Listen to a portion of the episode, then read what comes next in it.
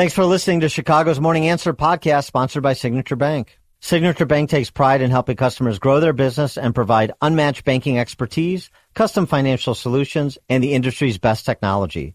So whether you're a business looking for a deposit relationship or needs a ready source of financing, Signature Bank is the right bank for you. Call today at 773-467-5600 to hear how Signature Bank can help your business grow and thrive.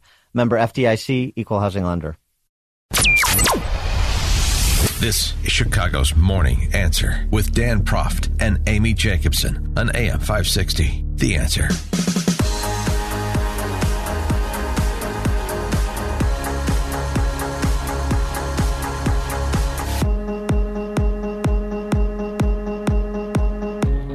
Top of the morning, Dan and Amy. As short of going out of business, maybe this is the way to get the attention of political leaders in big cities and in Illinois and not so big cities too.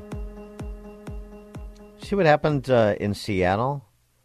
There's No, a, a walkout of uh, employees at Macy's, uh, employees who are represented by the United Food and Commercial Workers Local 3000. They do good work. The walkout, not over wages, not over scheduling, over safety. Macy's is not doing enough to address shoplifting, violent shoppers, and other safety threats to workers and customers. There was an incident um, involving uh, a longtime employee uh, who said that at her store, this is 20 miles north of downtown Seattle, actually, which is interesting. At her store, uh, she frequently observes shoplifting, even occasional violence. The lack of security affects our customers too.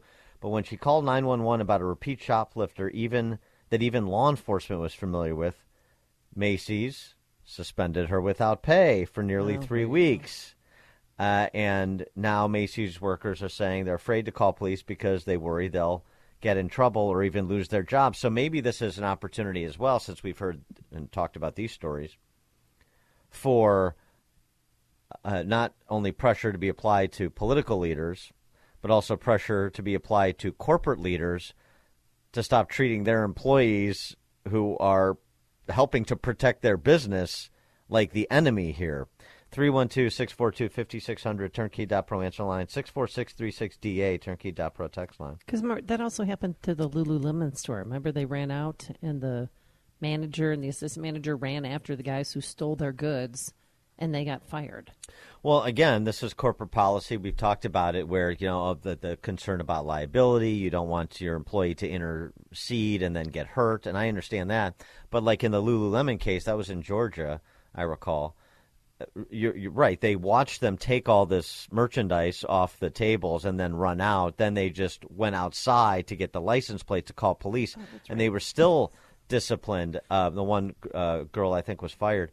Right. So what, that that's not putting yourself in harm's way. That's just being uh, a sensible good Samaritan, where you you know you're not trying to be a hero, but you are trying to do your civic duty to put people who behave that way, commit crimes like that, um, away, or at least some level of accountability before the law. We're just hardworking Americans, and you want to protect the product that you're trying to sell. And you know how much Lululemon pants are. I mean, they're expensive, right? You wear them.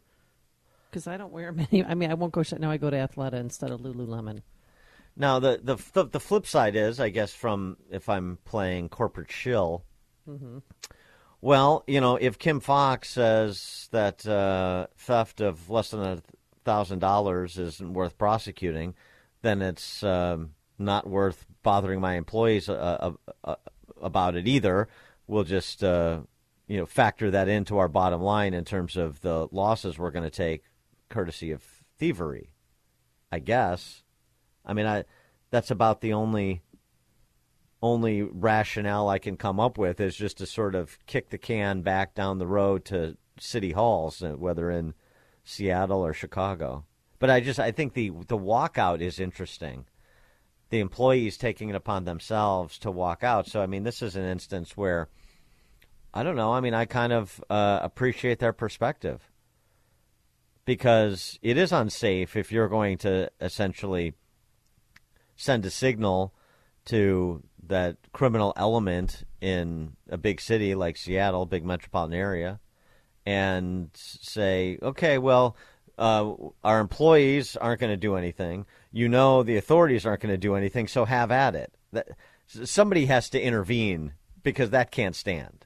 Right? 312 642 5600 turnkey.pro answer line. You can also reach us on our text line, which is up and running this morning 64636. Type in DA, then a quick comment. Uh, another way to do it. this is a little bit more high risk, and you know the, what we're talking about only really works in corporate settings because the small business owner, you know, doesn't have the luxury of this because in many cases the small business owner is the store employee, right? Uh, Elmhurst. Elmhurst. On Friday, police responded to an armed robbery call at the 7 Eleven uh, right downtown, 500 block of South York Street. So uh, this uh, guy displays a handgun at the clerk saying, Give me everything or I'm going to shoot you. And the clerk said, me "Hey, give me, give me that." And the clerk said, "No." Really? Then what happened? He demanded again. no. No. no, I'm not going to give you everything. So this guy uh, took the Snapple that he stole and left the store without paying. And then he was ultimately tracked down uh, by police. And uh, I, I, they're charged with armed robbery with a firearm. I, I certainly, I certainly would. Uh, wow expect that he'll be, uh, per Pritzker's purge law, he'll be out on the street pending uh, adjudication. Uh huh. No, they were actually denied release. He and his associate were actually denied release uh, by a DuPage County judge. So you have that line of defense, I guess, against Pritzker's purge law. That's about it. So, I, but I, I don't think no is probably the play there when somebody brandishes a gun. Generally speaking, no, but, I would uh, comply. Yeah. Unless I the, was armed myself. The cash in the drawer, not worth tempting fate there. But I, I do appreciate the. You know, just take No. your Snapple and get the hell out of my store. Okay. Uh, Paul and Carrie are on Chicago's Morning Answer. Hey, Dan, I wish you would uh, quit with the sensationalism. If you had listened to uh, Mike Scott's uh, quip at the top of the hour from Pritzker, for the last three years, crime has gone down in the city of Chicago. Yeah. I don't know where you're getting your stats from. Yeah, I know. I, I you're right. Thanks for the call, Paul. That is definitely the uh, line of propaganda that they're pitching. No question about it. Crime is down because year Because over year. so. What's that? Because he said so, crime is down? Well, because year their point to year over year, this year versus last, shootings and murders are slightly down, but all sorts of other violent or violence adjacent crimes are significantly up.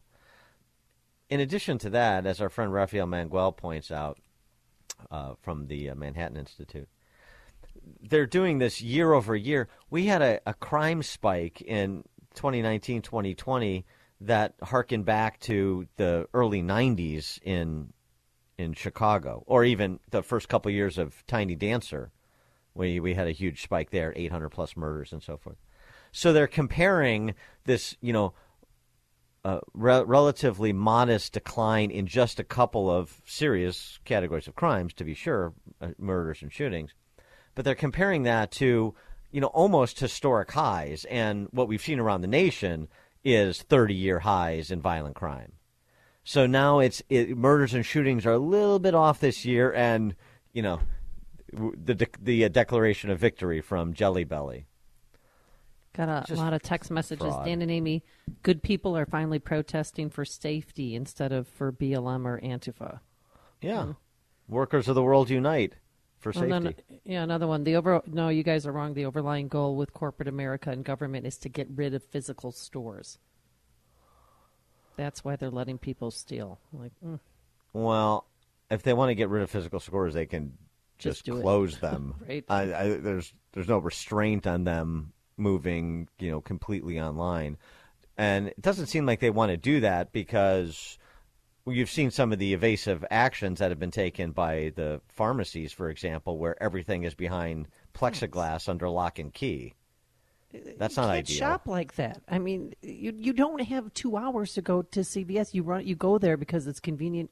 easy parking. You run in, you get your stuff, and you leave. But then you have to wait for an attendant.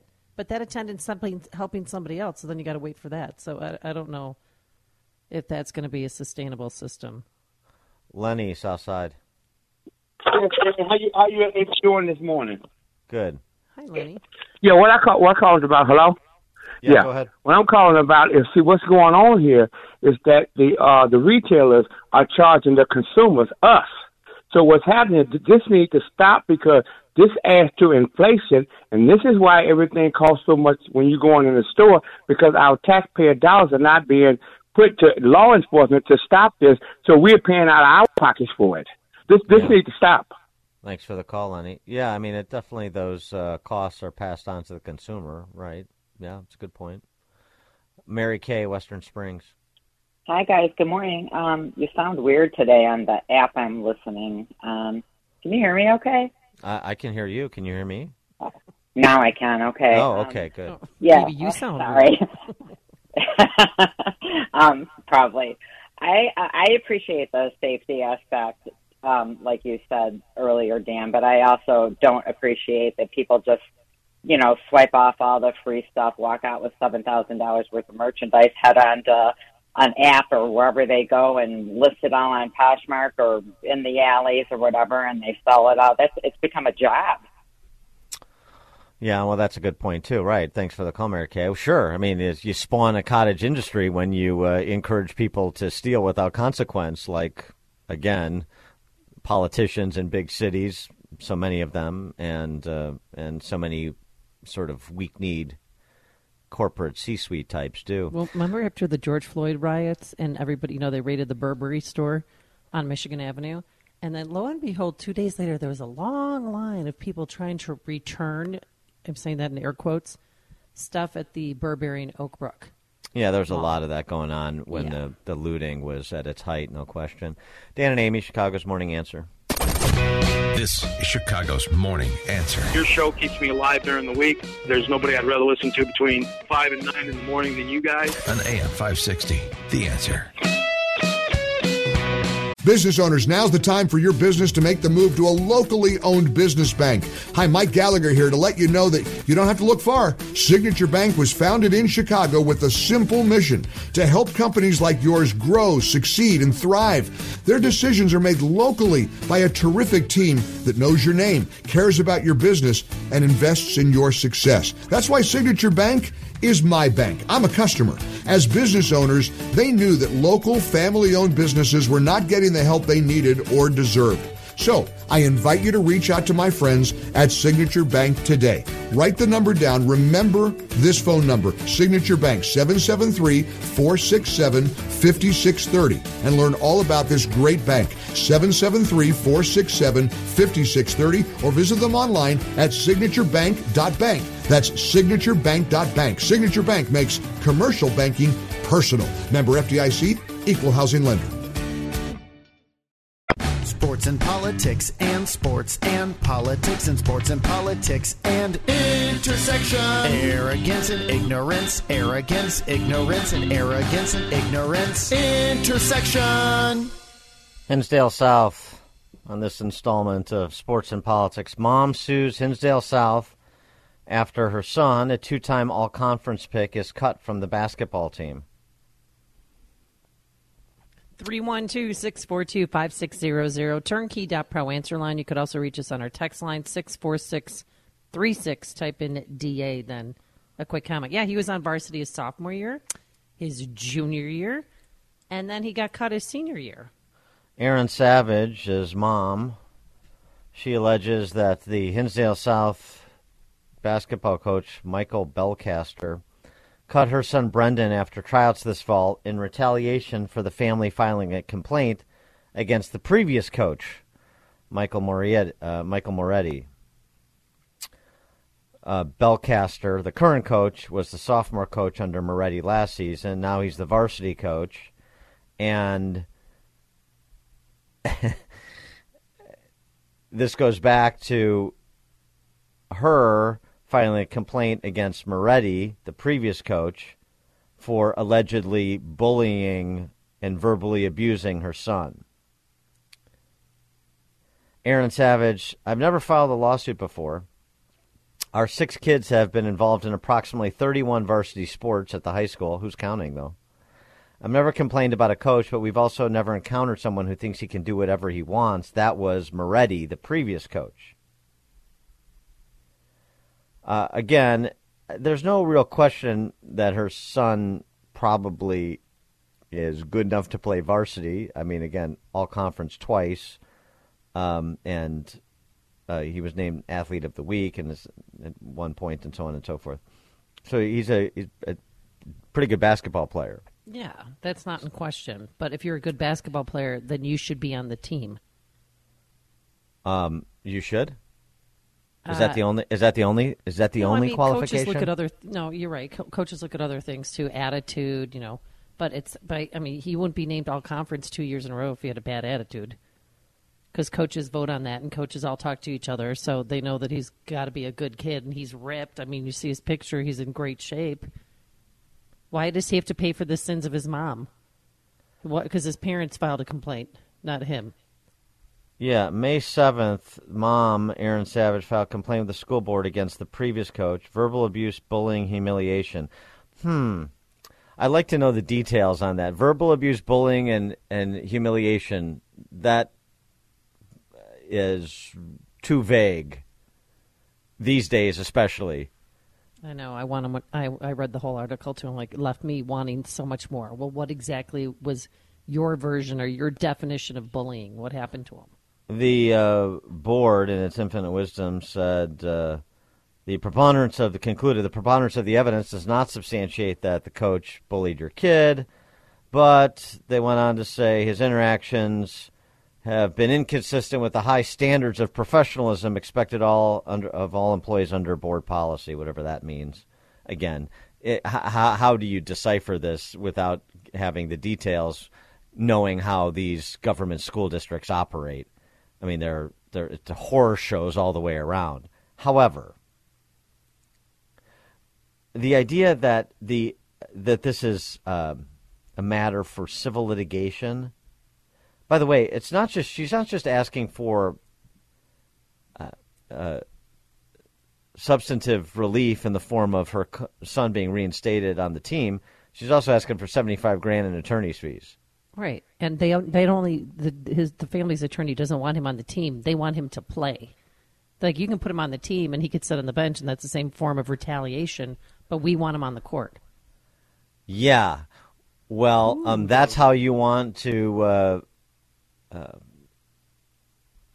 that's how you want uh, high school sports to go, is through the courts, uh, um, the courts of law, not the the basketball courts. 312-642-5600, turnkey.pro answer line, 646-36DA, turnkey.pro text line.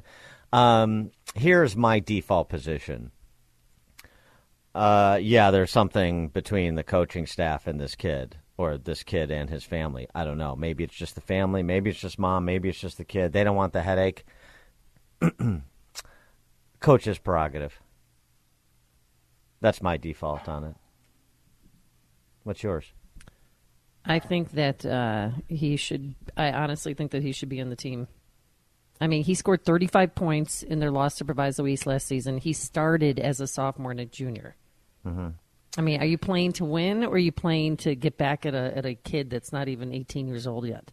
Mm, are you pl- are you playing to win? Um, is that is that what you?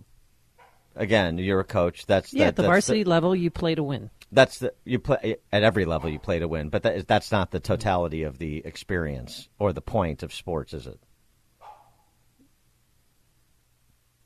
That that was not a rhetorical Oh question. no, no, it's no, it's not because you want to build character and you want to have you want to have people on the court that get along and you don't want to have headaches. Like if you know a player's a head case and has some drama, and if it's a choice between that player and somebody who's got a little less drama but might not be that talented, Yeah, you'll probably lot- take that kid. The the athletic graveyards are full of guys with tons of talent who couldn't get their act together, either in terms of attitude or off the court slash field behavior, and they became more trouble than they're worth.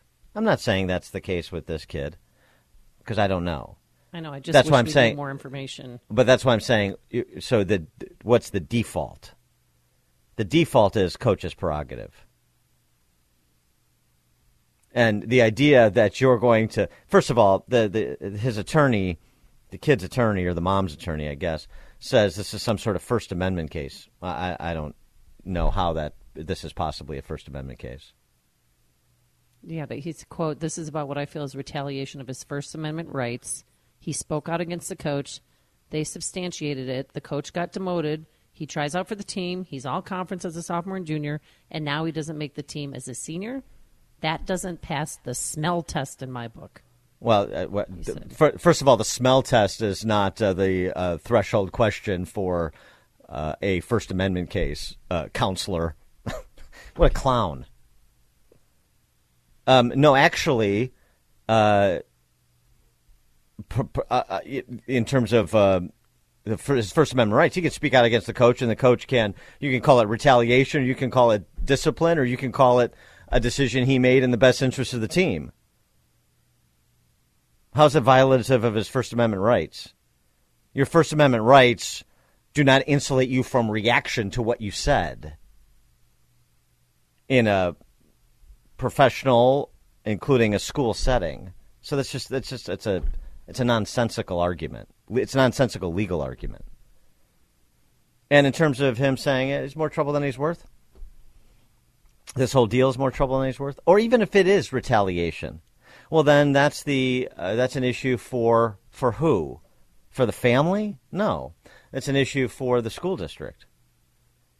They're the ones who make hiring and firing decisions, as I understand it. They're the ones who set policy, and if they felt that uh, uh, a demotion was sufficient for the circumstances rather than a termination, and if they feel that um, the co- the current varsity coach is well within his rights to make the decision he did with this kid, well, that's how it that's how it's actually uh, meted out.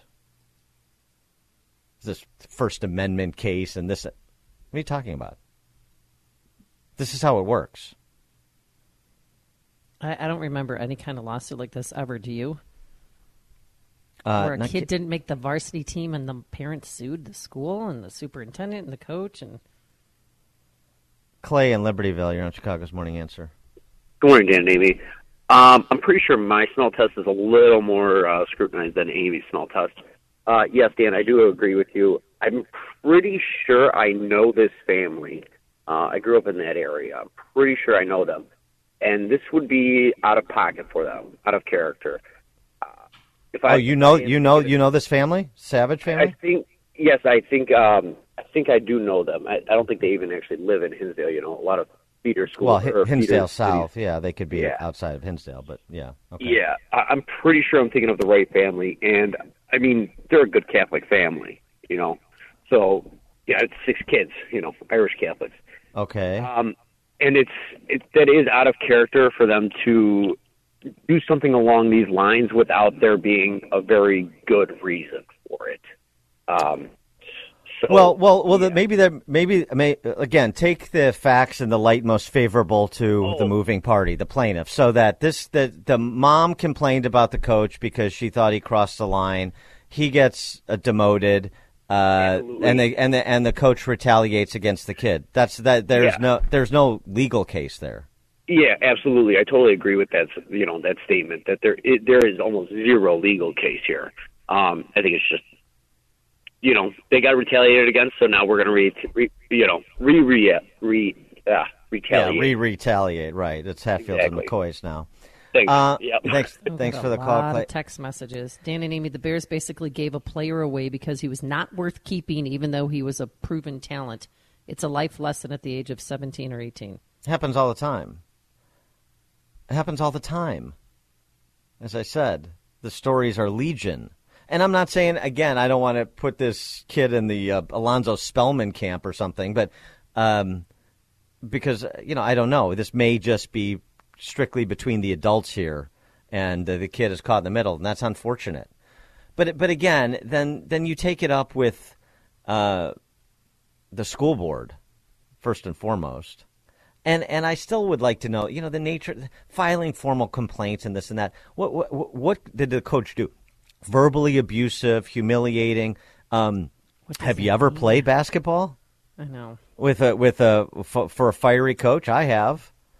Have you ever played at sports for uh, you know with you know not everybody's Tom Landry in terms of their coaching style, and that's part of it. I mean, we Right. just uh, mourned the passing of Bobby Knight uh, uh, a week or so ago. I mean, Bobby Knight's not everybody's cup of tea, but difficult to argue with the results, both on the court and off, in terms of character development, in terms of what he did for his players and so forth, which we discussed. Oh, I just want to know what happened because I'm a. I mean, my son was all conference. He played for four years varsity basketball, and if that happened to him, I'd probably. I mean, I'd want to do the same thing. You want to get him back out there, but I again, I don't know what the allegations are. You want to get him- well, you want to get him back out there, but but no, hey, those well, are the because breaks. I know that he's got a good attitude, so I don't know what this kid's attitude was. I don't know if he was coachable. I, you know, but he did get all conference, and again, other. what if you don't? What if? What if, what if forget that. all that? What if you don't want to? What if you don't want to deal with the family? I don't want to deal I've with the family. If you're in situations like that and you got to separate yourself, like, okay, you don't want to deal with the family, then you don't take their calls. Then you don't respond to their emails. You have your athletic director or your principal respond to that family. That's So one way to do leave it. Leave you alone. That's, That's what I did one that- situation one year, years back. I'm like, I'm, Yeah. I'm done. I'm not taking it out on the kid because I like the kid. Everybody's got a different approach to problem solving, and then mm-hmm. your employer has to make a decision about your problem solving skills, right? They're Isn't that how it works? support you or they're not. So Isn't that so? That's how it mm-hmm. works. Yep. It, it doesn't work where I didn't agree with the board's decision, and I don't want to, to send my kid to another school, so I'm going to try to impose my will by cooking up some half-baked legal theory to have a court do what his coach in the school district won't. No, I don't think so. Dan and Amy, Chicago's Morning Answer. Before you see it on TV, share it on Facebook, or read about it in the paper. Hear it here first. This is Chicago's Morning Answer on AM 560. The Answer. Hey, business owners, is your business and money in good hands? Does your bank invest in your success? Hi, Mike Gallagher here, letting you know that when you need a relationship bank, Signature Bank makes commercial banking personal. I love these guys. Not only do they have expansive industry experience, a strong financial track record, but they're also highly capitalized for strategic growth. That's so important. That's why Signature Bank is my bank. They know what it means to grow a business by designing solutions that are right for you and only you. These are real people. They're ready to help. So reach out to my friends at Signature Bank. Make the call today. 773 467 5630. 773 467 5630 or visit them online at signaturebank.bank. That's signaturebank.bank. Your business could be Signature Bank's next success story. Go online, signaturebank.bank, member FDIC, equal housing lender. Signature Bank. This is Chicago's Morning Answer with Dan Proft and Amy Jacobson on AM 560. The Answer.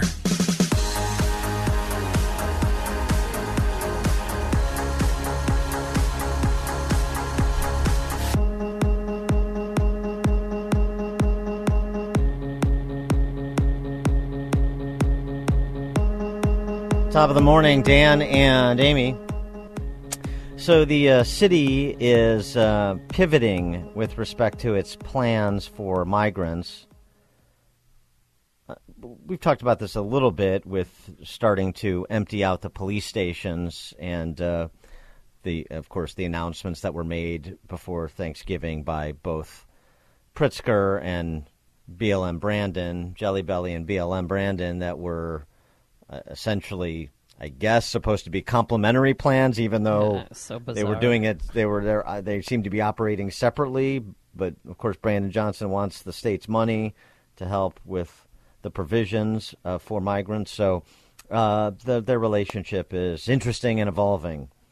Uh, so now we have this landing zone set up now.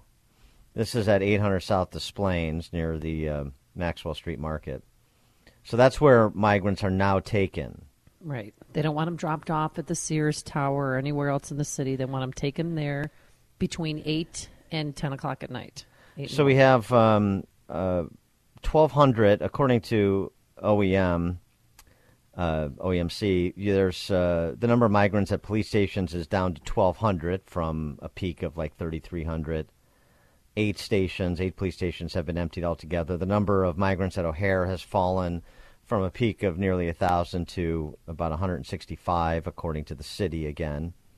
Um, it is interesting to note they're partly attributing this to fewer arrivals. I don't. I mean, I, Hmm. yeah, it may be Somebody winter here. message? It's not. It's not winter at the border. So I, I wonder. Yeah, I but- wonder if this is a decision by Abbott or if this is a decision by those coming into this country illegally. Well, All I know because when I lived in El Paso and Tucson and was sent to Nogales a lot during the wintertime, not a lot of activity because the desert gets deadly cold at night. So it's, um, but also too, they might be getting the message that, um, yeah, it, the grass is not greener on the other side of the Rio Grande. I mean, they, they've got to be seeing these images thinking, do I want to live on the sidewalk in Chicago in the wintertime? Right. That's. I'm Yeah. sure that's part of it. Yeah. Uh, so 26,000 migrants have been bused or flown to Chicago since August of 2022, over the last year plus. Yeah, we had one yesterday, a busload yesterday, and over the Thanksgiving weekend we had four busloads, but they weren't packed. The buses weren't packed. Uh, still 13,000 in uh, shelters in Chicago. Again, this is all city data, so you know, take that as you will. Um, there are uh, new regulatory tools the city announced for rogue buses. Rogue buses dropping off migrants at points other than the designated receiving area. Isn't this interesting? You know what they're setting up, it seems to me? What? Border security. Oh. 312 642 5600, turnkey.pro answer line. You could also reach us on our text line, 64636. Type in DA, then a quick comment. So these rogue buses, if uh, buses drop people off after hours or with no one to receive them, uh, violators could be fined between two and ten thousand dollars. So, so what you're saying then, um, BLM Brandon and Jelly Belly, is if you want to come to Chicago, you have to go to a port of entry. Huh. Hmm. I, you know, that's just crazy enough to work at the border. You're right. It should be happening at the border. Um, Checking in, background checks, fingerprint, the whole thing. I, I just, I just, um, I, I mean, again, I know the irony is lost on most of the residents of Chicago, but it entertains me, and that's the most important thing. Um, and uh, that Brighton Park base camp is uh, underway. Uh, well, I mean, there's no firm construction date, but it's moving. And um, I, do have some information about the ownership group. It was suggested that, uh, who, I mean, uh, the yeah, it really is sort of a group because they're in business together. Right. It was suggested uh, on this show a couple weeks back, I think when Cass was sitting in for you, that the property was owned by uh, Michael Tadin and um, others, and that is true. Now, this is Michael Tadin Jr. For those steeped in your Chicago political corruption history, Yeah, let me get uh, out my book so I can keep score. Okay. uh, this is uh, hire truck. Uh, Taden, Tadden, Taden. Um, this he was uh, like the kingpin of of hire truck. This was the program under Richie Daley to for the city to pay private contractors to rent vehicles and equipment. Oh, okay. Uh, this is, uh, I, I think, it, something. I mean, it was tens of millions of dollars that were paid to companies like uh, uh, Tadin's, um, and what was found is that many of the vehicles that were leased were sitting around not being used, but the city the company was still getting was- paid. Yeah, the city was paying out anyway, and uh, uh, Tadin grew up in Bridgeport, so friend O Daly, and uh, he was central there. He's also there was also issues that he had with um, you know alleged fly dumping and so on and so forth. But uh, you know in, environmental land use issues. But but anyway, so uh, it is Tadin and another guy named uh, Tony Sanchez who own that property at 38th in California in Brighton Park that's going to be turned into a base camp. And we're So paying what ninety two thousand dollars a month rent or to lease that space. So yeah, something on, on that order. And so, uh, so I just want to make sure to separate. Uh, Ted Jr. was not implicated in hired truck. This is his son, obviously, not the father. That dates back to hired trucks. So I just want to make that clear. Um, but they are in business together. Uh, a company called Matt Asphalt, developed by a, by a part. This is from their website. By a partnership that includes Buildsmore LLC, which is owned by Tony Sanchez, McKinley Park LLC, owned by Charles and Dan Gallagher, and Matt Asphalt LLC, owned by Michael Tadin Jr. So there you go. That's the ownership of the property. And you know, so is there something? Maybe is it is that property owned because of connections that date back? Uh, perhaps uh, is there op- is is this the choice of that site because of connections in the present? Perhaps that's usually how it is in Chicago. Sounds like but the I can't. Biden family. Uh, well, not exactly, but don't that's I, I don't I don't know. I don't know, so I don't want to say things that I don't know. I'm just saying what I do know and what you do know about the city, and it prompts more questions. It is interesting. I don't know what the plans were for that piece of property beforehand. I don't know if it was particularly commercially viable. I don't know if they're paying market rate, the city, or better. Um, I don't know if it constitutes a sweetheart deal, but I think these are questions that should be asked. I don't know if, gosh, uh, if the city is going to essentially be doing improvements to the property that will make it more marketable if and when the base camp is no longer, which is another aspect of a possible possible sweetheart deal. And I think that people forget what Mayor Johnson said. Once that these tents are up and the migrants are gone, we're going to use it to house the homeless. So when those residents are protesting, I get what they're protesting. They don't want their property values to decline. Well, uh, among other things, Right. Wh- whether the whether the base camp stays uh, as a permanent structure or not, I'm not sure that it will. But we'll see. I mean, part of this is unknowable because will the situation at the border continue to be what it is? Will we be on this merry-go-round between the seasons, spring and summer into winter? So they come in the spring and summer, they don't come in the winter. You have infrastructure that's built that can more easily handle and incorporate it. Uh, more people, they'll be grumbling, but so what? You know, what do I have to worry about? Uh, the sort of, you know, basic attitude of the political ruling class for, for time immemorial in Chicago. It, but it's really hard to say. You get a new president in November of next year, you have new border policy, things can change. It's hard to, it's difficult to say, but it's not difficult to understand the perspective of this political ruling class, starting with the two chieftains, Jelly Belly and BLM Brandon, and how the city still works. And works is in quotes. Jose at Midway, you're on Chicago's Morning Answer. Yeah, good morning. On behalf of the uh, son running the Michael Tadin Trucking Company, all the names were changed when when he was when he was barred from doing city business. All he did was change the name, put all the companies under his son's name. I'll hang up and listen. What a joke the city is. All right, thanks for the call, Jose. Well, uh, if Feels Jose, like I, nothing's changed. I don't know if that's true. It wouldn't surprise me if it was true, and that uh, Senior is still a shadow operator uh, with Junior as the front. I don't know that to be true, but uh, Jose brings up another question that you know if we had.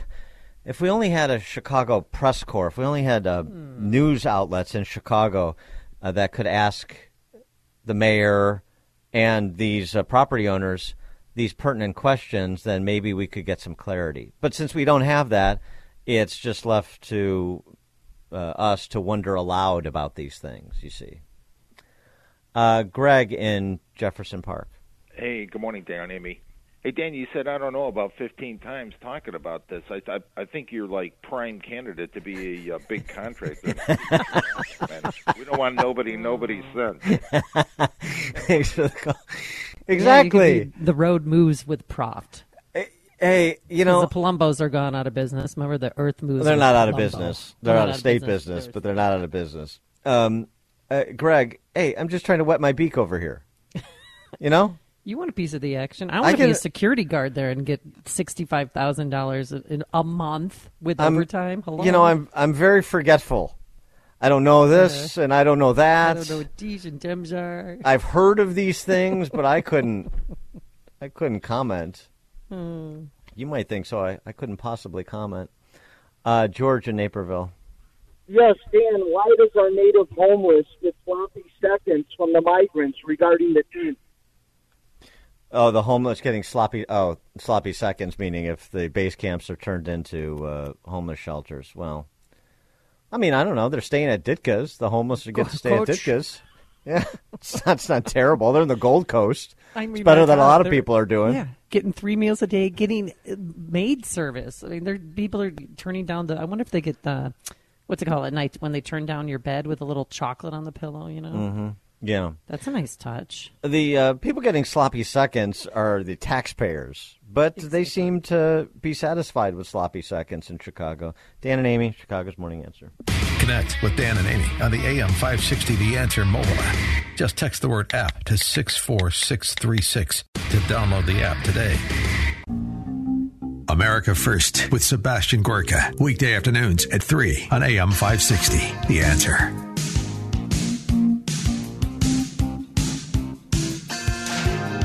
Top of the morning, Dan and Amy. So, yesterday, more hostages released. That's good news. Yeah, Uh, two mothers and nine children. The youngest being three years old. uh, including three with ties to America, but not three from the believed eight to ten that we're hearing from the Biden administration Americans uh, who are being held hostage. Uh, and this, of course, uh, in exchange for Israel releasing 33, uh, 33 Palestinians they have in custody. So this three to one that holds up. So the ceasefire extends for two more days. That was announced yesterday. More hostages ostensibly will be released today in keeping with the extension of the ceasefire. Uh, pressure on the West. pressure on the West. This is uh, an interesting um riff from a BBC reporter about uh, the mounting pressure on the West, which really is coming from the Western press, coming from Western academics, uh, coming perhaps from some politicians in the Democrat Socialist Party. But I, I don't feel any pressure. And I don't think most uh, uh, politicians, mainly Republicans, because that's who we're talking about, who uh, otherwise support Israel and want to see Israel eradicate Hamas and, frankly, other terrorist organizations that are sponsored by Iran.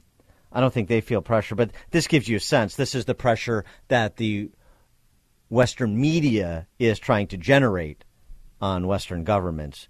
Here's James Land- James Landale, BBC. looking at Lord Cameron and they're looking at the Americans. They're saying there's a double standard here.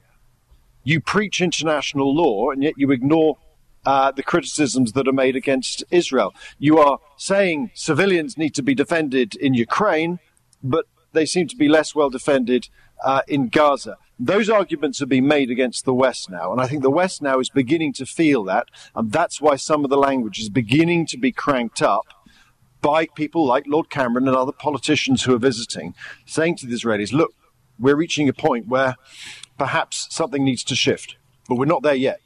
hmm Um, civilians in Ukraine versus civilians in Gaza. There's a big difference, isn't there? First of all, uh, so so there should be no pressure felt by idiotic arguments and false comparisons. Although I, am sure there is pressure being felt by the Biden administration, thus their middling rhetoric on some of these topics. Um, civilians in Ukraine, yes, because they're being uh, attacked by the Russians, uh, bombed by the Russians. So that's a problem. Uh, the difference is the Ukrainians are not hiding behind civilians using them as human shields. They're not operating from uh, tunnel complexes underneath hospitals. Right, Mr. Landale? The uh, false equivalences, they're manifest. It's, he sounds like he's trying out to be the president of an Ivy League school. Uh, for more on this, we're pleased to be joined by Francis Rooney, he's a former congressman from Southwest Florida, former U.S. ambassador to the Holy See, author of the book The Global Vacation. Uh, Francis Rooney, thanks for joining us. Appreciate it. Thanks for having me on. Yeah, the book is The Global Vatican. I'm sorry. What did I say? Vacation. I'm I'm I'm I'm thinking of where I want to be on vacation. Sorry, the Global Vatican, of course, is the book. That would make sense from the former ambassador to the Vatican, right? Um, anyway, uh, so uh, your perspective on the uh, the deal that was struck. Uh, on, be, on in, at least in part on behalf of the United States, but with respect to the uh, prisoners for hostages and this ceasefire. Is this uh, in the best interest of America? I don't think I've ever seen one of these hostage transfer deals work out long term. It just everybody keeps upping the ante, and the fact that we traded uh, captured people from Hamas for prisoners, leaders of the Hamas insurrection in Israel, is a little bit abhorrent to me. I think the words you used, false equivalency, were very good this BBC guy's off his rocker. You know, mm-hmm. the Ukraine was invaded. So what happens to their civilians is totally different than what happens to Gaza civilians who've been putting up with these governments for years, been abused by their governments, allowing their governments to steal, and now they invaded Israel. So the, the innocents we should be worried about, like the Ukrainians, are the Israeli innocents who were attacked. And so, um, what would your recommendation be in terms of the posture that this administ- the, the, the American president Biden and this administration take vis-a-vis the deals that Israel and I guess Qatar are negotiating? If it were me, I would say that uh, we're not going to exchange uh, uh, terrorist leaders for civilian people and I would say that the United States remains firmly committed to backing Israel in its effort to eliminate Hamas and bring some kind of stability uh, to that area, which for the people of Israel, quite frankly, who are attacked by Hamas. Well, what do you think about President Biden? I mean, I, I feel like he's going back on his promise a little bit. Did you know about that secret meeting that he held at the White House with White House staffers and a group of Muslims Americans?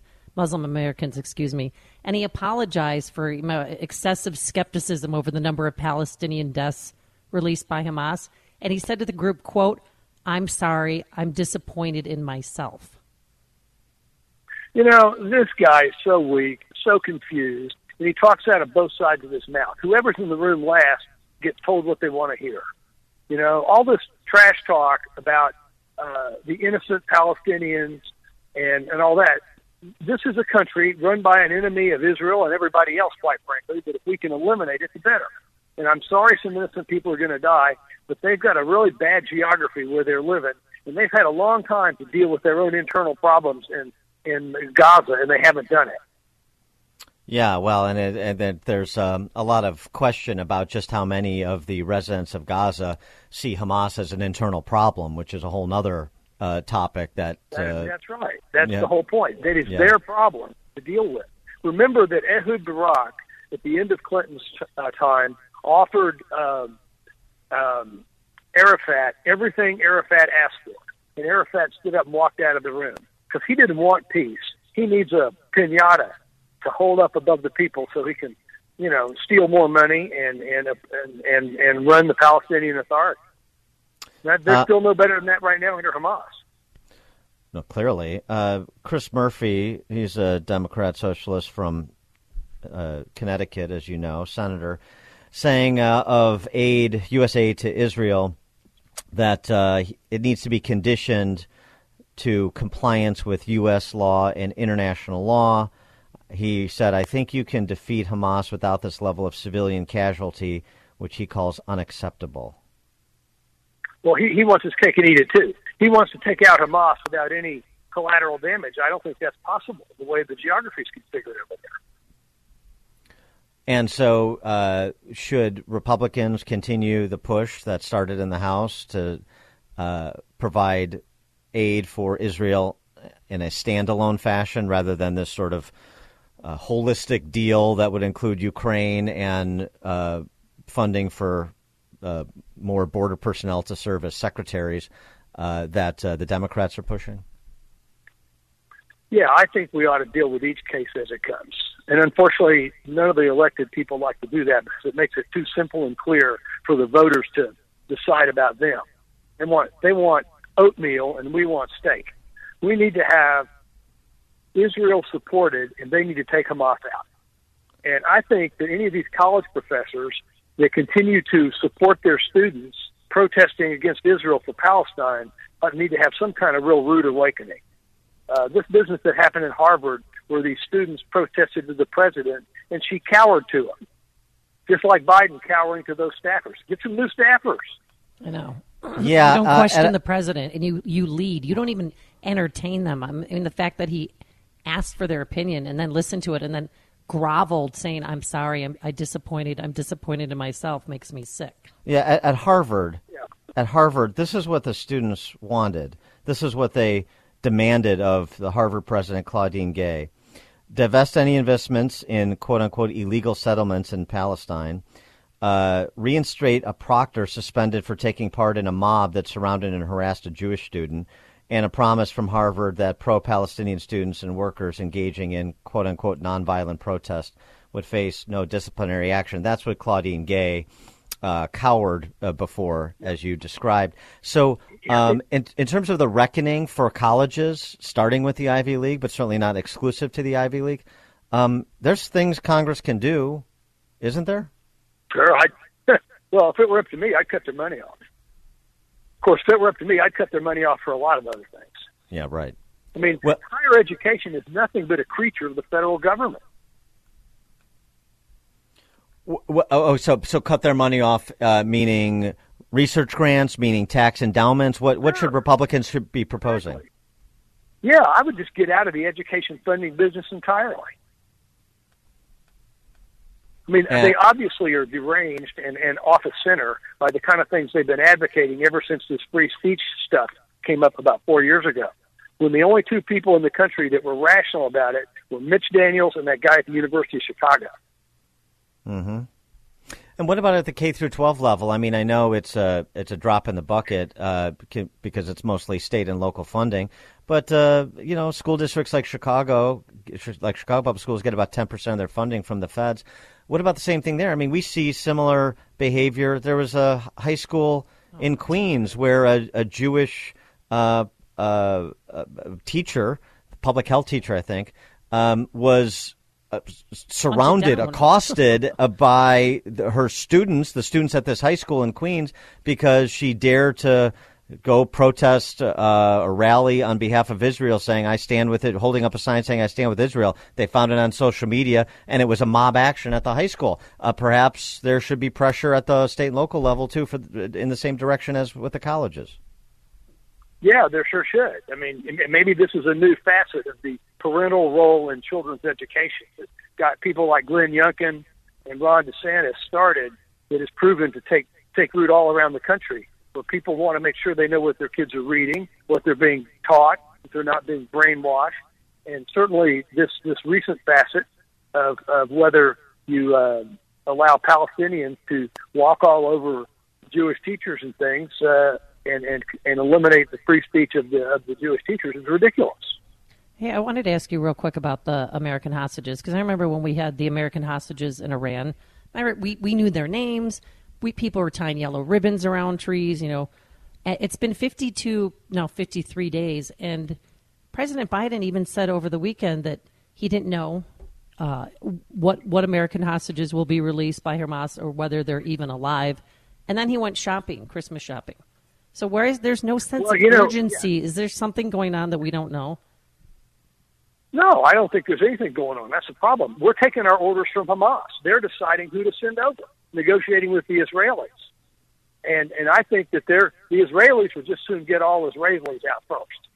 So we may be at counter purposes with them. Hamas is going to try to send a representative sample that makes them look as good as possible. It's not rocket science. It's just basically the the politics of war. And um, I mean, the other aspect of this too is what we're doing vis-a-vis Iran, or more to the point, not doing, uh, particularly as it pertains to enforcing sanctions that would uh, cut off some of their oil money. you know, uh, just as ridiculous as this uh, Palestinian support thing, and and the, the, the cloud of of, of a, how to deal with Hamas and PA and Hezbollah and all that, it used to be quite clear. How about this whole Iranian thing that started with Obama and has been revived by Biden? I mean, I don't understand why we want to continue to help people who hate us and want to take us out. It is confusing.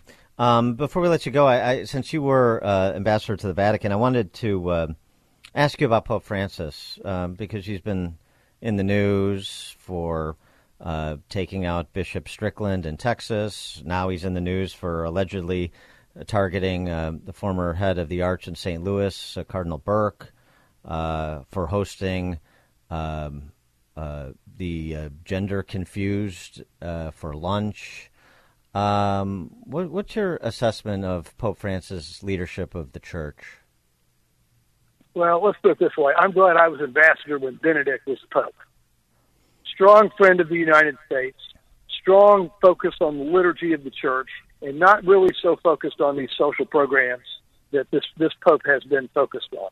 This guy comes from South America, the home of liberation theology, mm-hmm. part of whose effort is to get more money out of the developed world and make the developed world feel like they need to do more for these basically corrupt countries that don't take care of their people. Yeah, that'll be interesting. I, I don't think the uh, newly minted president of Argentina is a big fan either. So it'll be interesting to see what kind of welcome home he gets from uh, uh, from President uh, Milei. But uh, I digress. Francis Francis Rooney, former congressman for, for from Southwest Florida, former U.S. ambassador to the Holy See, author of the book The Global Vatican. Francis Rooney, thanks for joining us again. Appreciate it. Th- thank you for having me on. Thank you, and he joined us on our turnkey.pro answer line. Hear about the big stories of the day, then talk about them right here on Chicago's Morning Answer on AM 560. The Answer. That drop from the Hunt for Red October means it's time for in depth history with Frank from Arlington Heights because there's nothing new in this world. It's just the history you don't know. I understand Joaquin Phoenix has informed Frank's most recent offering. Frank, take it away. Good morning. With the new movie on Napoleon out, I was reminded of the Louisiana Purchase in 1803 when President Jefferson violated his own strict constructionist views and bought 530 million acres of land from France, nearly doubling the size of the United States. But as a kid, I always wondered, though, how France even had Louisiana, given they had lost all North American possessions except a few islands after the French and Indian War ended in 1763. The answer lies in the 1762 Treaty of Fontainebleau, a secret treaty in which France ceded all Louisiana west of the Mississippi to Spain because they thought they might soon lose it to England. But Napoleon, after his 18 Brumaire coup in 1799, forced Spain to cede it back to France. Then, four years later, he sold it to bolster his navy for his hoped for invasion of hated England, the nation of shopkeepers, as he called them, mocking Adam Smith. Ironically, Jefferson sent Monroe and Livingston to Paris to only buy New Orleans, but Napoleon went all in. Now, Napoleon may have been a genius at using artillery with an army, but his navy failed, losing the seminal Battle of Trafalgar off the coast of Gibraltar in 1805 to the intrepid Admiral Horatio Nelson, who lost his life defending his country. Louisiana, of course, remained in our hands, but the state itself retains a French imprint with its parishes instead of counties and its more Roman civil law code. And that is another installment of In Depth History with Frank from Arlington Heights. Very good, Frank. Very timely. Way to weave in pop culture. We like it. Yes. Gonna go see the movie now. Hear about the big stories of the day, then talk about them right here on Chicago's Morning Answer on AM 560. The Answer. This is Chicago's Morning Answer with Dan Proft and Amy Jacobson on AM 560. The Answer.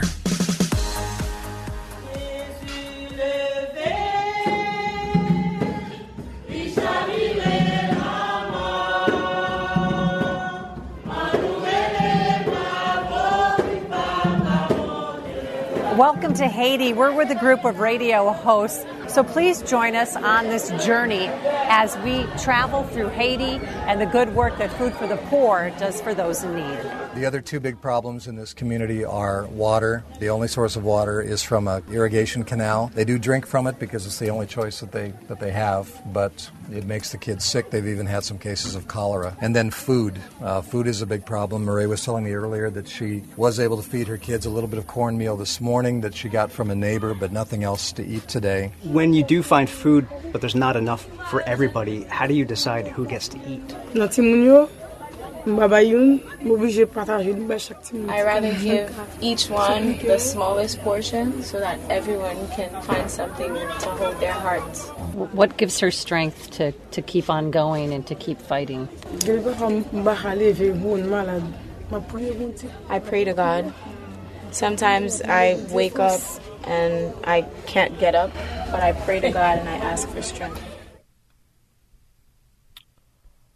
Top of the morning, Dan and Amy. That was obviously uh, Amy during Yeah, her our- time in Haiti. Yeah, our trip in 2017 when we went to different villages, we went to Desert Goat and Savant Capri, and met people who really they're deciding which child to feed.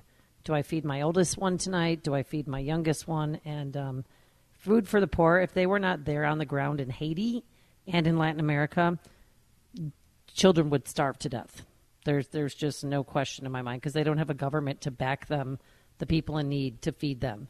So they rely on food for the poor in order to get their food, in order to get clean water, because food for the poor goes into villages and puts in a water filtration system, a well, so to speak, so that they can drink clean water. And in a lot of cases, too, they build them little houses that they can live in instead of um, huts or tents, you know, handmade uh, tents that they live in. So it's it's real poverty out there, and I know times are so hard for Americans right now. I know a lot of you are living paycheck to paycheck, and you've never had to do that before. But if you can donate, because today's Giving Tuesday, if you can, do, we'll triple match. Every dollar given will be matched with three dollars worth of food. So you can sign up to be a business benefactor, which we'll get into, or you could just visit our website 560theanswer.com slash food for the poor. Excuse me, and um, they will triple match your donation today. Uh, 56answer.com and then uh, click the red Give Life banner as well uh, to participate in the Giving Tuesday triple match that Amy just mentioned. For more on uh, the work, uh, we're pleased to be joined by Paul Jacobs. Paul, thanks for being with us. Appreciate it. It's great to be here. And can I just ask a question? Who in the world is messing with the thermostat? It is 15 degrees. Can somebody please make it a little bit warmer here in Chicago? Yeah, that's, uh, that can happen when winter sets in, unfortunately. I'm from Florida. This is not supposed to happen in my bones. Yeah, me too. um, uh, well, these days. Anyway, so um, so t- tell us about uh, sort Yes. of the state of affairs here with respect to uh, the campaign that uh, you're doing with us and with other Salem stations to uh, provide this uh, life-saving assistance. This is exciting because our day of hope, coupled with the fact that we are today kicking off our campaign on Giving Tuesday, a day where every dollar is matched with three dollars worth of food. That means that yes, Amy, you said it so so uh, accurately that people are struggling right now, living paycheck to paycheck. Things eco- economically have not been any worse in this country, but you can just imagine in a place like Haiti where a mother is earning possibly a dollar or two a day, when civil unrest coupled with that failing economy and joblessness coming out of three years of COVID has made things that much worse since your trip to Haiti and my trip and, and to Haiti as well. And so now we're asking you to just consider what your $1 could do, what $80 could do, what you as a business or a ministry with a gift of $2,500 on this day, providing 94 children, not for a, me- a meal for a month, not for uh, a couple of months, not till the end of this year. No, we're talking about two meals a day for 94 children for an entire year. And so there are families waiting for your answer right now. And I want to say thank you to Diane from Bridgeview. She gets it. A $100 gift. She called us toll free at 844 862 4673. You know, Dan, you said something earlier. You said this is not political, and we shouldn't make this political. We should make this about what this season is. It's a season of giving, it's a season of thinking of others. And when we think about the time we've just spent in Thanksgiving, family, friends, and community, could we expand our borders this morning with our, com- our def- definition of community and save lives? And you've been around since 1982. You've delivered more than $12 billion worth of food. And people don't know that when you donate to Food for the Poor, the money goes to the poor. And you have these feeding centers. And I remember, um, you know, people came from miles in Haiti to walk to get a bucket of rice and a bucket of beans. Are those still up considering the civil unrest that's going on in Haiti? That, that's a great question. We've actually had to suspend the canteen operations, but you know, COVID call, uh, created uh, a level of creativity that we have never seen in our f- over 40 year existence. What we ended up doing was we started to do regional distribution centers. Our pastors and local ministry partners said we still need to feed these families. There are still even more families that are in need. So now we take those dry rations and those food kits and spread them across the country in various areas so that we're still working with the church. We're still helping get your gift to the families that need food and the children, especially that are the schools are shut down or their parents are not working anymore. They are still getting that food because we've been able to get creative with our regional food distribution centers from Port-au-Prince all the way to the north in Cap-Haïtien. Do people still walk miles though to get the bucket of rice and beans like they did before? Oh, absolutely. You you just think, for example, in a place like Léogâne, which is about an hour outside of Port-au-Prince, there are teams of of, of families that literally walk for an hour, two hours. One particular mother she walked about two hours just to get the only food that their fa- that family will see. And quite frankly, the families have grown. Families have come together, and it was a family of five has now grown to sometimes 15 in a household because these families have consolidated their efforts together so that they could survive. And there are still families walking one and two hours. But now, instead of having to come to our headquarters where everything runs in Port au Prince, where you've traveled, they now can go somewhere that is a little closer in their community. Uh, we talked about this over the last couple of years um, with COVID, as you were describing, Yeah. and uh, how the supply chain breakdowns. Actually, I, re- I remember vividly uh, before the lockdowns. Um, Beasley was David Beasley, the head of the UN World Food Program, was saying, "Please do not lock down your economies in the West because you're going to uh, you're going to disrupt and irreparably harm our supply chains and thus our ability to feed people. You're going to induce a lot more death than you're going to prevent, essentially, what he was saying. And I thought that was pretty persuasive. And I wonder how. Um, how the, the sort of the, the holistic environment is with respect to trying to get food and potable water to people in need now that we're a little further removed from those lockdowns. Yeah, that's exactly a, uh, that's a great question because what's happened now is we've had to get creative, and of course Haiti is a very unique situation with quite a bit of civil unrest and a lot of things that are happening. Food for the poor now than like never before is in need to do the work that we've continued to do through COVID, through the civil unrest, through everything that has gone on. Have food for the poor has not stopped, but we've gotten creative with our ministry partners and our community leaders, where we've been able to where where roads have been closed, we take barges. Where we cannot get to the north because just there is no access, we've shipped into other ports. So we've been able to figure out ways where we are the, probably one of the very one of very few NGOs that are still getting hundreds of containers into the country with the gifts and the food that your listeners are providing right now on this donation on this day of hope. Yeah, and besides the food, I mean, you do help with water purification systems, wells, so to speak. I remember when we went to Savant Capri, Yeah. people, kids were swimming in this water in this little river, Dan.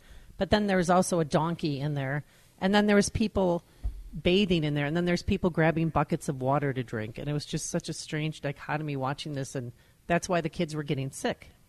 Yeah, it's interesting. You, you talk about food for the poor is, is a bit of a misnomer in our name that uh, we are not just providing food. We began with a food program in 1982 in Kingston, Jamaica, and expanded to now uh, primarily 19 countries across the Car- Latin America and the Caribbean. But in particular with Haiti and what you say, the there are houses being built for families that um, that literally are living in total destitution. Uh, huts, I can only call them shacks or huts. I I, I have a shed in my backyard that is of, of has a structure is a structure more sturdy than what we've seen in Haiti. Uh, now they have locking doors. Now they have uh, a private bathroom where they can wash and bathe in dignity. Uh, water, as you said, Amy. You know, I remember traveling to a community where on one side there's a uh, there was a guy washing his motorcycle. On the other side, there's a team of uh, moms doing laundry, and in the middle there was this little girl. Her name was Chauveline that was siphoning out in a bucket the water that she would drink and have to cook with. Her mom would have to cook with that night.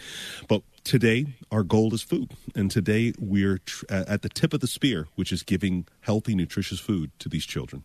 And the number to call if you want to make a donation, 844-862-4673, 844-862-4673, or visit 560theanswer.com slash food for the poor. And remember, up until midnight tonight, every do- dollar that you give on this Giving Tuesday will be triple matched, uh, $3 worth of food, including if you sign up to become a business benefactor.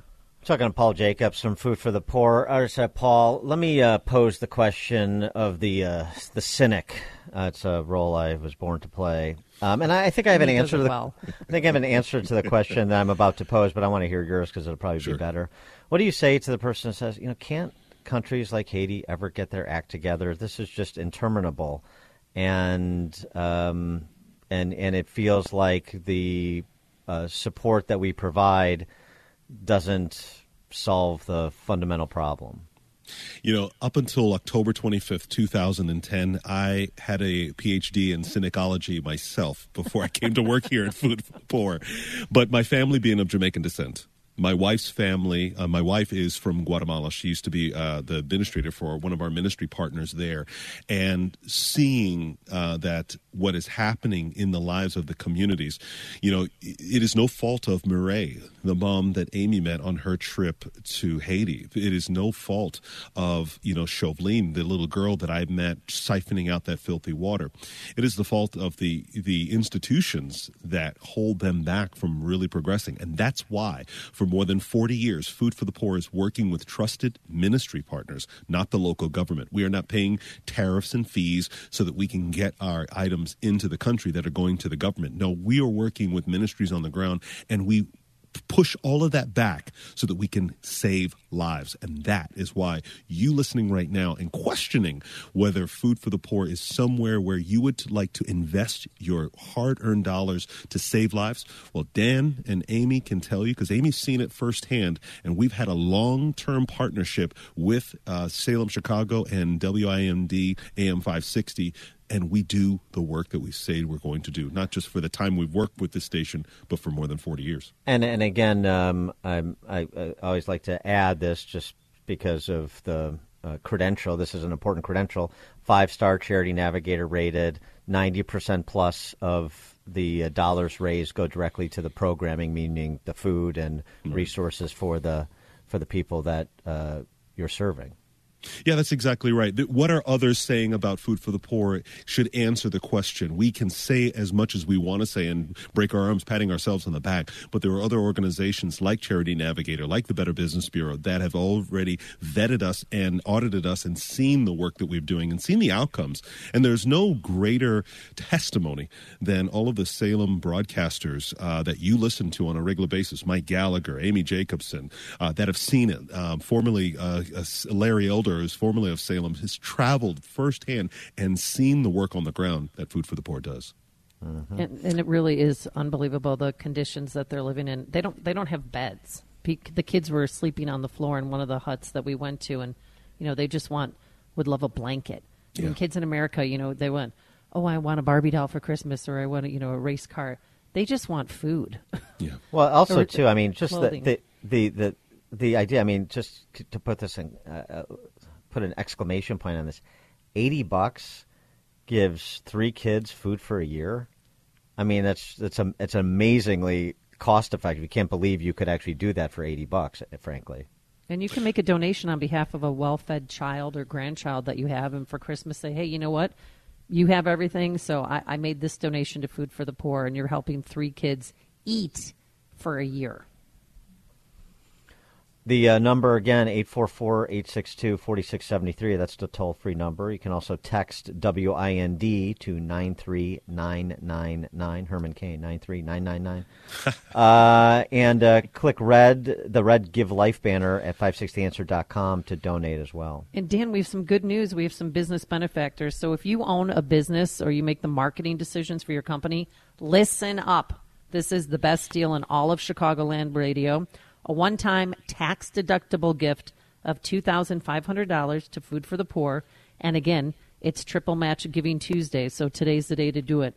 As a way of saying thank you, we give you 40 one minute commercials that will air right here Monday through Friday between 5 a.m. and 8 p.m. Again, it's the best deal in all of Chicago radio. We have some business benefactors that already signed up Century 21, Circle Real Estate, and High Tech First, the High Tech Book. They have signed up to be business benefactors. So if you want to be a business benefactor and get those 40 one minute commercials while you're helping those in need, call Anjanette Natowski at 847 472 8951. Again, 847 472 8951. Paul Jacobs, uh, thanks for joining us. We'll check back with you in a little bit. Thank you, Dan. Thank you, Amy. You're listening to Chicago's Morning Answer with Dan Proft and Amy Jacobson on AM 560. The Answer. Insert Democrat socialist here. runs the Democratic House floor for 30 plus years running. He's promising this and he's stealing that. Where can you get that kind of money? He's using your house like his own piggy bank. You ought to know by now. You can pay off your house here in Illinois, but you can never keep up with the taxes. Oh, how it's always been the plan to have a taxpayer pay, no doubt. Not a matter of if anymore, but when you're moving out. I said, when you're moving out. Top of the morning, Dan and Amy. That theme music means it's time for our weekly confab with Ted Dabrowski, president of wirepoints.org, all things Illinois policy related. Before we get to Ted, uh, let's uh, hear from Governor Spalding because uh, uh, we, we're living in Candide in Illinois. Uh, violent crime actually has been uh, violent crime actually has been coming down for three years, but in particular over the last year, um, violent crime is coming down. I know everybody wants to go back and focus on you know Citadel leaving, but the truth is that we've attracted seriously uh, like a half a dozen pretty significant expansions and or new headquarters Oh, really? Which expansions? So crime is down, uh, businesses are up, um, the state is growing, um, the pension funds are fine, the state is solvent. Oh, yeah, we've got the SAFE-T Act in place. Everything's great. For uh, more on this, Ted, thanks for joining us. Appreciate it. Hey, good morning, uh, Dan. Good morning, Amy. Yeah, I think we better get used to this. You know, he's he's really, I think, making this pitch for for you know running for president. If Biden steps out of the way, we'll see if that happens. But uh, he's certainly doing his, speeches have, have all been covering how good Illinois does. You know, he started his his uh, not-for-profit efforts with his Think Big uh, not-for-profit. So we're going to hear more and more about how well Illinois is doing and how Illinois could be the model for for America. There's no question. I mean, it's an economic powerhouse. It reminds me of Bill Clinton talking about Arkansas when he was running for president 30 years ago. What a uh, boom town that state was. Um, but of course, the the data. I mean, not that there's particular concern about the evidence or lack thereof to support the claims he's making. But the data says that uh, what the governor is saying, with all due respect, and all due respect is not much respect, what he's saying is just wrong. I mean, it's the same thing that he's again, the state is growing. We're not losing population. Pay no attention to the loss of a congresshuman. Uh, So it's just, uh, and and and it seems that uh, probably there's enough people parroting these fantasies and who are committed to self delusion that he'll get away with it, at least in Illinois. I don't think so uh, nationally. Yeah, yeah, he- he'll get away with it here for a while because the press will continue to, to back him. But you know, usually, usually he's careful about the stuff he says. But he's, for me, he's getting sloppy. Uh, you know, he's starting to say things that just aren't true. And, and you know, if you look at, I got the numbers in front of me. If you look at the Chicago data on on crime, uh, you know, clearly everything is up except for murders. Yeah, murders are down 11 percent uh, compared to last year. Uh, you know, he won't tell you that that in Philly, um, you know, in, in the other big cities, he won't tell you that that uh, you know Philadelphia is down 20 percent, or Houston is down 21 percent, or Los Angeles 19 percent. He won't tell you that, but but yes, but but the, reality is is that crimes overall are up on everything. You know, the criminal sexual assaults they're up two percent, robberies up 24 percent, aggravated battery up five percent. The um, you know, of course the the less less dangerous ones, like motor vehicle theft, which I think every one of those is an opportunity for for violence, is up 50 percent compared to last year. So, you know, overall major crimes are up 20 percent. So he can try to play his game with, with I don't know what he's what what stats he's cherry picking, but uh, you know, and then if you go back to 2020 2019, you know, everything is way up. You know, murders are still up 23 percent over 2019 this year. So, uh, yeah, he can say what he wants, but it's just not true. And I don't know if you saw this, Ted, but they're even cutting through the club. You know, all these, uh, you know, our 19th district and all the other districts were handing out the club, you know, from the 80s that you'd put on your steering wheel. Well, they're just cutting the steering wheel and then sliding the club off and stealing those cars anyway.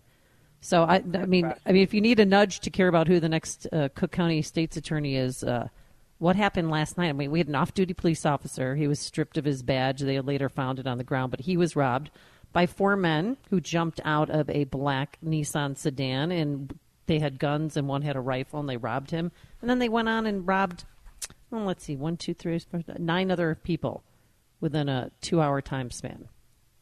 Dan and Amy, this is this is getting crazy, and I think you know you mentioned the Wall Street Journal article about about the retail theft and how how workers are just having to watch the the people just walk in and take stuff. We're doing the same thing in, in, in the streets now. We're letting these these guys, you know, four guys with guns and cars run around and just every five minutes stop at a new spot, rob somebody, and then just drive down the street and do it again. And they're doing it four, five, six, seven, eight times. It is absurd and crazy. And you know, I don't know when we jump up and down and, and, and do something about it, but uh, that you know, I I usually don't support the unions and, and their strikes, but uh, what the Wall Street Journal article says there is, is that they're finally suing uh, companies for not doing something about the retail theft because it's putting people at risk. You know, and, and it's, it's fascinating to me the piece we just wrote. You know, this this amount of of you know with impunity, they're just walking around and doing whatever the hell they want. People are watching it, and then Pritzker has the, the gall to say that uh, crime is down. Uh, yeah, and um, I, I saw uh, over at your site that uh, you sat down with uh, the BBC. The BBC did a little piece about uh, Illinois uh, outmigration. It apparently is happening, despite what Jelly Belly says about it, and um, and in migration in states like Florida. How did that go? Well, it's interesting because I think the BBC started out with with a notion that yeah, there's a bunch of you know very liberal people leaving Florida and coming to Illinois, and, and, and vice versa. You got the conservatives moving down to Florida. But it was interesting after after they looked at all the all the stuff. Yes, they covered a few people moving to Illinois, but the uh, I think they realized that the overwhelming numbers are the other way. Uh, you know, it's why it's why Florida grew by three almost three million people in the last decade, and you know, and, and Illinois shrunk you know, like Texas grew by four million people and Illinois shrunk. So they can, you know, they can try to analyze how many liberals are moving to to, to Illinois, but uh, the overwhelming evidence is the flight is, you know, entirely the other way. When we uh, left you last week, uh, you were off to Manteno for uh, a rally and a conversation about uh, the location there of that Gotion uh, Chi- Chinese Communist Party backed electric battery facility that's being underwritten by federal and state governments significantly. Uh, so, how did that go? Give us a, a summary Well- of what happened.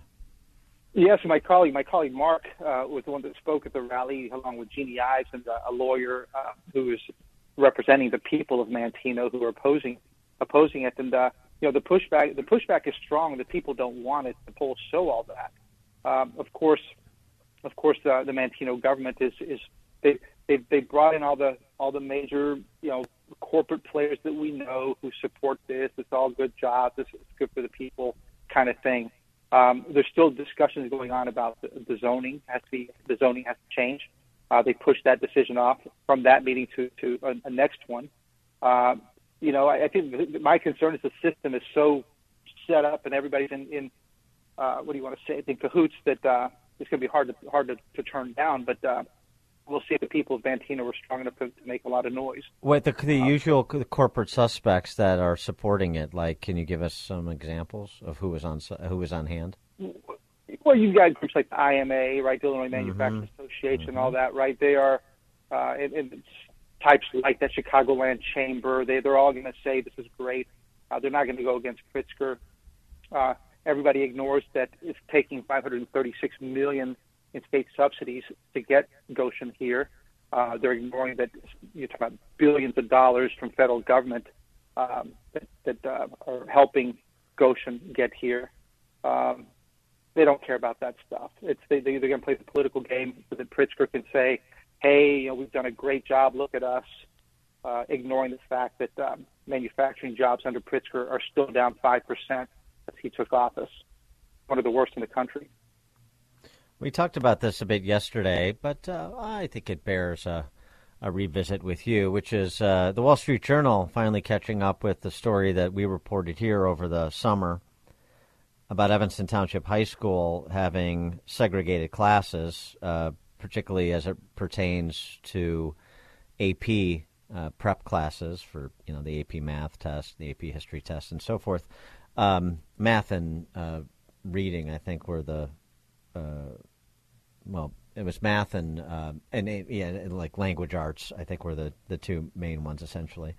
Um, separating uh, black students, uh, black students, black teacher, Latino students, Latino teacher, because they're trying to uh, close the uh, achievement gap. They say.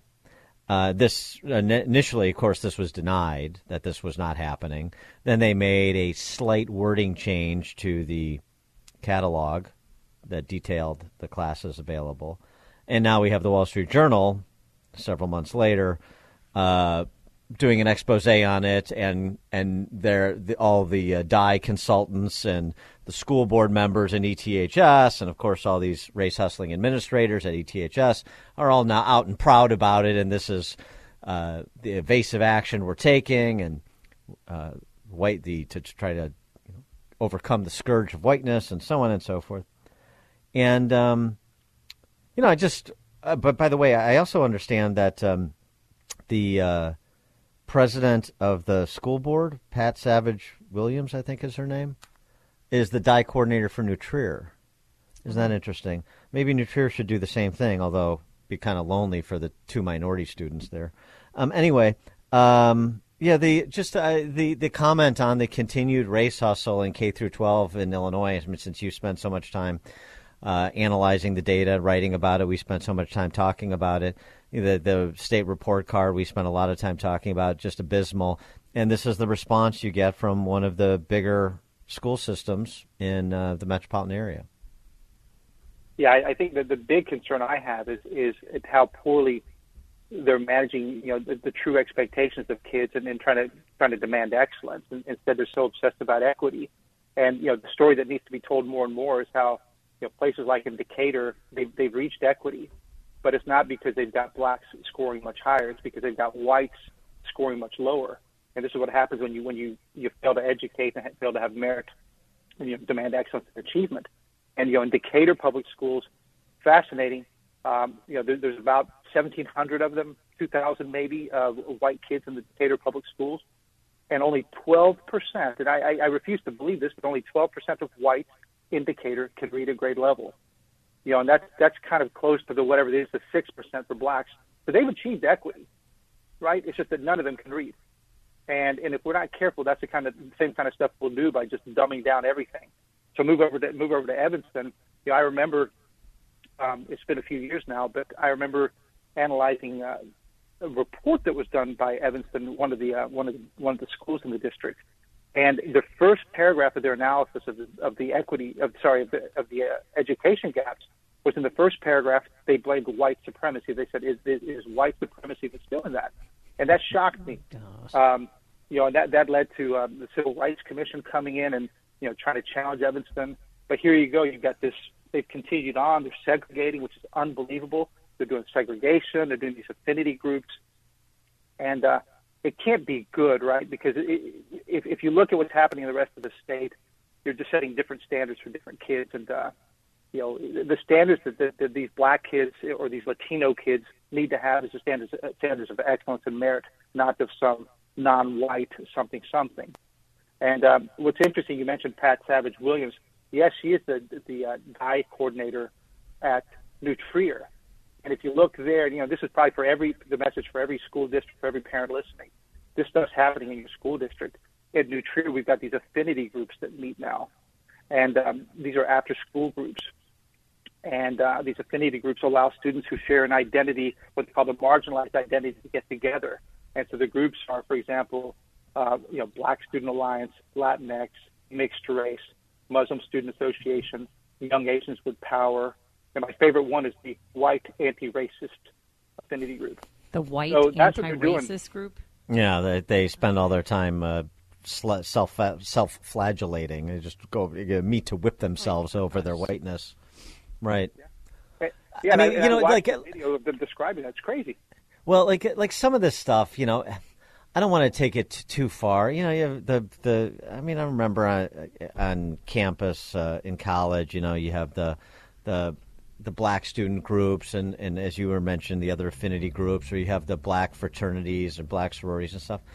You know, so okay, fine, uh, that's fine, um, but but the segregating classes and promoting the segregation of classes and the uh, as I want to say, not so soft bigotry of low expectations in the direction of minority students, the patronizing attitudes from uh, from from these anti-racist quote unquote whites, uh, as well as uh, from the race hustlers who you know make a living by uh, creating boogeymen you know that, that that's where the line crosses, right? I mean, Bob, Bob Woodson says this too. He says like it's it's not about um, you can do um, uh, you know blacks only something, but if it's if it's uh, black students or black adults getting together to do something in community with one another, fine.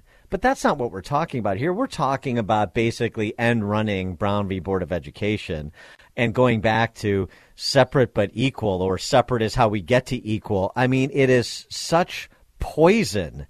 It is so nonsensical. It is completely unsupported by uh, any sort of scholarship. And yet it just passes with um, not much mention or concern.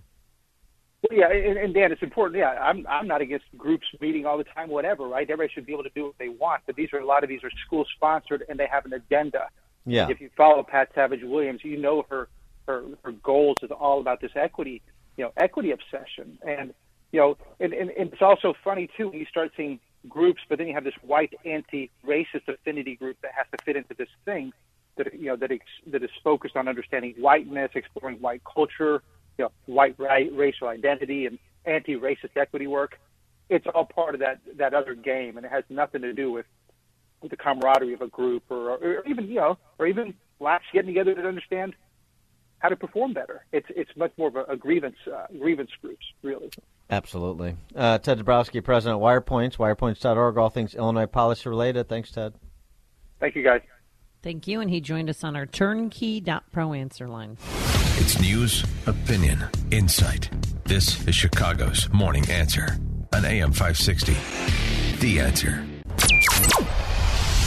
This is Chicago's Morning Answer with Dan Proft and Amy Jacobson on AM 560. The answer.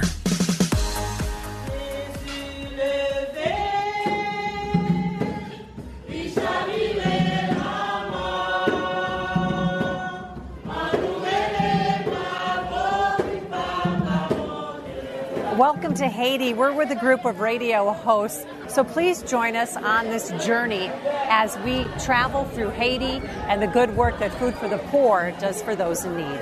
The other two big problems in this community are water. The only source of water is from an irrigation canal. They do drink from it because it's the only choice that they that they have, but it makes the kids sick. They've even had some cases of cholera. And then food. Uh, food is a big problem. Marie was telling me earlier that she was able to feed her kids a little bit of cornmeal this morning that she got from a neighbor, but nothing else to eat today. When you do find food, but there's not enough for everybody, how do you decide who gets to eat?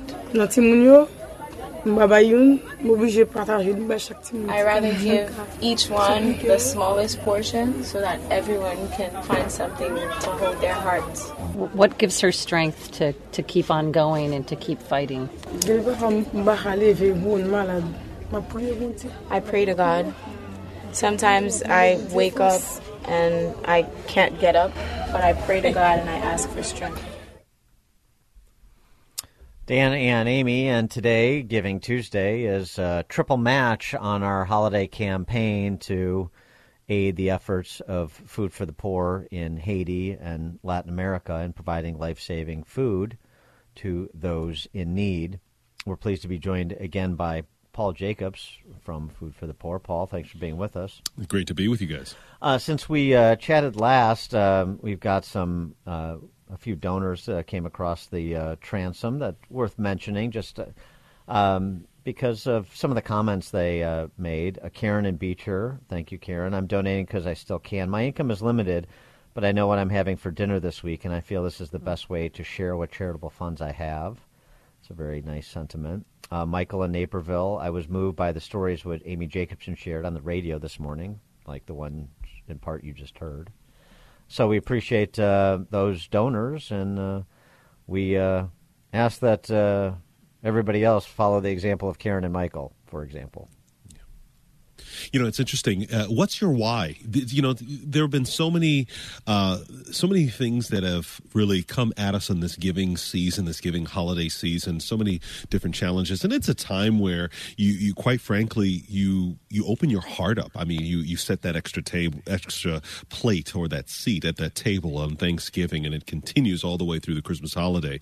You know, I, I would even dare say the savings that you uh, that you enjoyed with Black Friday and Cyber Monday, turn that to Giving Tuesday today, where every dollar that you give is matched today only with three dollars worth of food. And everybody has a different why, and you heard some of those that gave. I love Jennifer. Uh, she's from. Uh, I hope I'm pronouncing this right. Batvia. Batvia, Batavia. Jennifer? Batavia. Batavia. If you're from Batavia, if you Yeah. would please dial toll free 844-862-4673. I can pr- I can protect protect um, I can practice it. But uh, listen listen to what she said. Our family's blessed and we have all that we need and much that we want. Giving those in need in a big it, if giving to those in need in a small way, it shows our gratitude for what we have. Isn't that the sentiment of what Giving Tuesday and really this entire holiday season is to be great just grateful to what you have not to guilt you into giving but to be grateful and then turn back as we expand our definition of family and community to another Yeah. child another family Yeah, Keith from Sugar Grove, eighty dollars, uh, and wrote because I'm able to give, and I want to help others, and that's so true. They're anonymous, uh, eighty dollars Palatine, Wow. food for the poor saves lives, and it's true. I mean, there's so many different charities that you could give to, especially you know during this holiday season. But we've teamed up with you because we see the good work that you've done firsthand. You have invited our staff, not only myself, Mike Gallagher, Dan. I know you were scheduled to go too um, but you, you meet the people who you help. You see people walk miles, um, not only for food, but then you know to get medical care. I was, um, you know, to get some immunizations and to help kids that are malnourished. They, I remember this peanut butter goo that you gave kids that were very, I mean, they were just so weak and could barely, you know, keep their eyes open, and that helped them. And uh, it's a really, it's a great Christian organization, and you've been around since 1982 for a reason. But are you still now? When we went to Haiti, because you don't only just help Haiti, you help kids and families in third world countries. Like there's Honduras, uh, Guatemala. There's a number of Latin American uh, countries that you help. But what about the orphanages? Because we were there in Haiti, and they dropped a, a toddler off. Um, And he was sleeping on uh, Snoopy sheets. they put him in a back bedroom, and these cute little kittens that were barely alive themselves snuggled up to him. And he slept there for hours because we were there for a long time. Are you still helping those orphanages? more, more than ever. The the the need of uh, children's homes, children's nutritional centers is really what they are. Long term care. We were just in Guatemala where we visited a nutritional center, and we saw these children that are there months at a time. Children as young as um, eighteen months old. I I, I held this little baby. I, re- I remember saying to myself, "Boy, this this little six month old is, is so tiny. I could feel the the bones of their spine. It was so very fragile. I'm uh, you know I'm a dad myself, three daughters, and I, and I'm but I'm but I'm like like all over again. I'm nervous, you know, holding this little six month old child. I hand the child back to the nursing assistant and I said, I said, this little infant is just, you know, is just, uh, just so fragile. And she told me, well, you know, we're trying to help him survive to his second birthday. I said, second birthday? That child was 18 months old. They were so severely malnourished. But that child is going to be there until that child is able to be back on his feet again. And there are more children like this that are, quite frankly, surrendered by their parents, surrendered by the system because their parents and their families, their community cannot feed them. And this is where you come in. Your business benefactor gift, if you're a business or a ministry, takes 94 children today on Giving Tuesday and delivers them the hope that they need through life saving food. And the uh, by number the way, to call, real quick, I'm sorry, Dan, 844 862 4673. We can't say it enough. 844 862 4673 or visit 560theanswer.com slash food for the poor. So, uh, Paul, I mean, just give us the mechanics of this, how, how this actually works uh, in a place like Haiti, in terms of uh, the Food for the Poor's infrastructure, your local partners, uh, how you get uh, the resources to the people in need, just the, the the blocking and tackling of it. Oh, it's so simple. Your heart is is is burning to give. You have a why. You have a decision that you hey, you want to make a difference, and you make your call. You click that Give Life banner at um, right there on the website at 560theanswer.com, and then we receive your generous generous gift. We turn that around and we work on either purchasing food or we just literally get food donated from other ministry partners and get the to sh- get it shipped into country. Container is uh, then arriving into the Haiti's ports. We get that container into a distribution center. Amy's been there. She's seen the efficiency. She's seen the work. She's seen the literally mounds of rice and non-perishable foods. Then it gets delivered to a ministry partner in a regional feeding center. Or in this particular case we were talking about a nutritional center out in some area or some community where teams, tens, and, and sometimes hundreds of children are coming to get long term care to survive. And then what happens is you see the transformation one life at a time, one family at a time, one community at a time. We had a group of men that were basically hired because our ministry partner couldn't make it to our Port-au-Prince office. So a number of our team members decided, well, we're just going to take the journey to them with this food because they needed this food. The children needed to get this food. And our guys literally got to a certain point where they couldn't go any further without waiting for a barge. They spent the night away from their families overnight in these trucks, sitting upright in these trucks, waiting for the barge so that they could load up this food onto this barge and make it to a, a far far off community. This is the level of dedication that you are resourcing right now. And then, of course, on the other end was a pastor, a local ministry partner that receives that food off that barge and gets it to these families. How dangerous is it? You know, Amy mentioned I was scheduled to go and I, I couldn't go because uh, the decision was made that it was too dangerous at the time. I think it was shortly before the Haitian president was assassinated. Yeah. Um, so we could we couldn't the, the me and other hosts uh, at the time couldn't go. Plus, you know, I'm I'm too valuable. Uh, so I can't be put in harm's way, um, but um, but so but but I mean the so that the ministry partners, the people who work for Food for the Poor. I mean, how dangerous is the work? Of, you wouldn't you wouldn't think it would be dangerous, but how dangerous is the wor- work of getting the resources and making sure they're not uh, uh, they're not they're not stolen. The making sure that people are safe in terms of just providing this uh, life saving food. Yeah, I can't sugarcoat it or put rose colored glasses over it. It is dangerous. It is a life literally a life threatening situation on a daily basis. For our partners working in Haiti are also our staff. We have a staff of over 300 in our facility in Port au Prince and spread throughout the country, quite frankly. And so it is very dangerous. But then we have the support of local authorities, we have the support of ministry partners, we have the infrastructure to be able to, whether it's, uh, you know, clearing roads to get from point A to point B or taking barges to go around seaports so that we can safely deliver. But the point being is that throughout all the danger, throughout all of the civil unrest, and a lot of the things that are happening in Haiti. And we cannot wait for an international force to come in to clear the roads. We have to get these families and these children fed. And so we continue our work, and which is why your gift is so vitally needed right now more than ever. And, and today's again, Giving Tuesday. So, what's the match here? What do you? What is Food for the Poor going to do? Well, for every dollar of food, that means your gift of $80 is going to provide $3 worth of food. So typically, that gift of $80 would provide one child food for a year, two meals a day. But because it's Giving Tuesday, it's a triple match. Now that $80 gift provides three children food for an entire year. We had a gift, an anonymous gift. I, I, I just have to give a shout out because I love this. Uh, we tell these stories for a reason because we want you to just transport you there in your heart. And we had a gift of five hundred dollars. That $500 is going to be triple matched to help even more children. And I love what they wrote. It was an anonymous gift, and they said, We're just giving because of Amy's big heart. I love that. There you go. Powerful. But every dollar is going to have triple match of three dollars worth of food. Come on, Amy's big heart is worth more than five hundred bucks. Let's go. Uh, eight four four eight six two forty six seventy three. Toll free eight four four eight six two forty six seventy three. Uh, also, go to the website 560theanswer.com and click on the red Give Life banner to donate. And everything that we're talking about, I'm tweeting out right now. Like I'm, I talked about the kid at the orphanage, the poor child.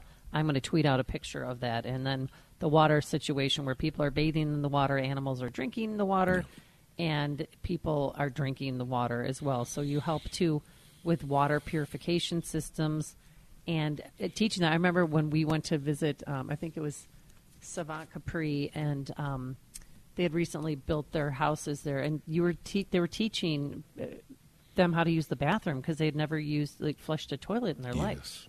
Yeah. You know, it's interesting how poverty is generational in places like Haiti or Guatemala or Honduras. And uh, I too, I remember being on a trip where a mother, I'm getting emotional just thinking about it.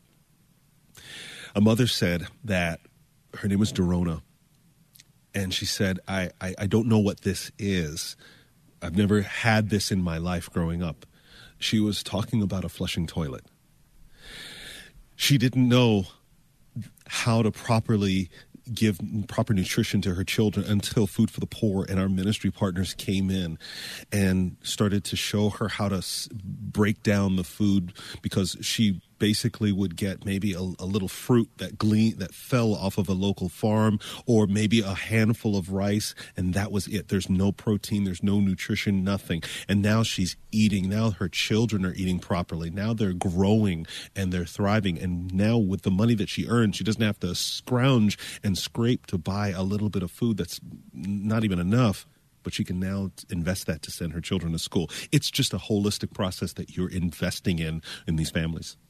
Uh, we uh, need our business community to step up, our business leaders. That's why we have the Business Benefactor Program again this year. Tax deductible gift of $2,500 to Food for the Poor. And uh, we at AM 560 will give your business 41 minute commercials that air on our airwaves Monday to Friday, prime broadcast hours between 5 a.m. and 8 p.m. So uh, it's uh, a double. You uh, get to do some good work, as Paul is describing, be underwriting the good work, the life saving work. And uh, you also get a great marketing package for your business to uh, expand your business. Uh, to participate in the Business Benefactor Program, you call Ann Jeanette. She's our general sales manager. Ann Jeanette's number is 847 472 8951. Again, that's Ann Jeanette at 847 472 8951 to become a business benefactor. And we want to thank Century 21 Circle Real Estate for their uh, for becoming a business benefactor. They're one of the first ones, and then High Tech versus High Tech book that's going to be out. So thank you to both of those companies and authors for helping out during this Giving Tuesday. Paul Jacobs, Food for the Poor, thanks so much for being with us. Appreciate it. Thank you, and God bless you all.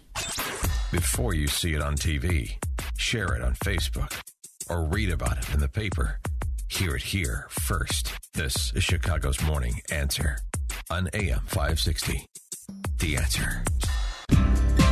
If you're looking for the latest news, insight into what it means, and the sharpest opinion, there's only one station in Chicago where you can turn, and it's this one. We're AM 560. The Answer. Top of the morning, Dan and Amy. You know how we talk about this with respect to the race hustle, that uh, where racism doesn't exist, the race hustlers will invent it because they have to, because this is their path to political power, relevance, status, particularly in their- media. Yeah, it's their profession. And so uh, we have another case. I mean, the this guy uh, is named Carron Phillips. He's a writer for uh, Deadspin. Did you say And- his name is Karen? C A R R O N. Okay. Or Kron. I don't know. I don't know. I want to don't want to go full Key and Peele here.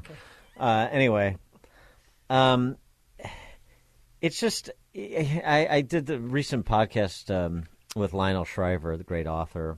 Uh, we need to talk about Kevin and other novels. And you know, she said in uh, Britain, where she lives, although she's moving to Portugal because, well, for the same reason I moved from Chicago. Uh, anyway, she um, she said, you know, in in the UK, people are at the, you know are, are at their back teeth now with all this race and gender identity silliness. They they are just fed up with it, and maybe they're not as vocal as the identitarians, but they don't like it. They don't believe in it, and they want to go back to the way things were. They don't want their pronouns policed and other such instances. They don't want everything to be forced fed through the prism of race. Well, we'll see. Isn't we'll that see. what most of us want here too, though? Uh, I don't know. I don't know what most of us want. I guess it depends what the here is. In Chicago, that's not what I see. It's not what I hear. In Chicagoland? No, I don't think so. Maybe. I don't know. If it's- anything will wake them up, I think it's the migrants that are coming because uh, people are so upset about it. I mean, it's really it's really affected the black community, and when black people speak as a group, people listen. I feel like our city liter- leaders listen more than if it was just you know some women from Lakeview, if you know what I mean. Uh, I don't know. I mean, what, what, how how is that racial? I mean, in fact, that's in fact a lot of the argument is identitarian in nature. Uh, us versus them, us first in line against them. I mean, and I don't disagree with them because they're tax-paying residents of Chicago and people who are coming here being bussed here because they've been allowed to enter this country illegally. Mostly, some exceptions, but mostly that's the case. Um, yeah, I mean they have an argument, but they but it's still uh, offered through the angle of race, in part, by some. So I, I don't know. I'm not seeing that. I don't think so. But these people still need to be called out because maybe it starts to get to a point where people who've been resistant say, "Okay, finally a bridge too far." Okay, finally I'm tapping out. I don't know. It's hopeful. Sort of, I mentioned um, in the, the tease before the news, Nick Sandmann redux. Let's vilify somebody. Oh, and then now we understand, or at least some people came to understand how inaccurate was the vilification of Nick Sandmann. And then some news outlets had to pay Nick Sandmann for their Good. libelous coverage. Well, maybe this will happen to Deadspin with this story by Carron Phillips. The NFL needs to speak out against the Kansas City Chiefs fan in blackface and native headdress. It's a I mean, it's a kid who's it's a boy who's probably, I don't know, 10 years old. and he's he pictured him. It takes a lot to disrespect two groups of people at once, but on Sunday afternoon in Las Vegas, a Kansas City chief found a way to hate black people and Native Americans at the same time. Oh my god! Hey, hate, dude. This ten-year-old kid expressing his fandom for the Chiefs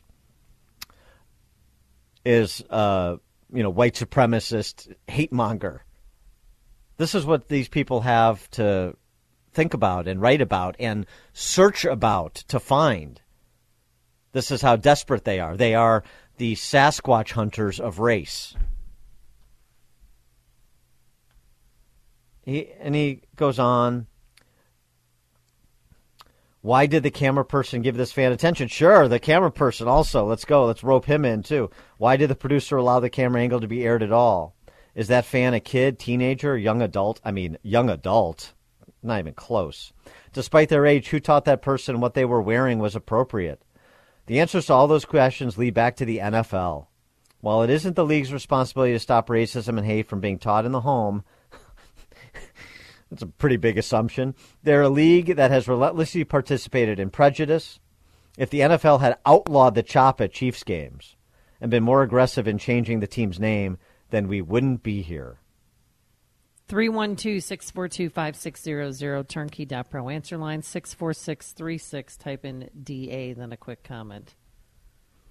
No, in fact, if they hadn't, uh, if the Redskins, for example, hadn't caved, uh, we wouldn't be here. If these ignorant race hustlers, which is redundant, were not given any quarter, then we wouldn't be here. This kid Dan looks like he's eight years old, and Well, half I of his face is painted in black, and the other half is painted in red. He's not Ye- in blackface.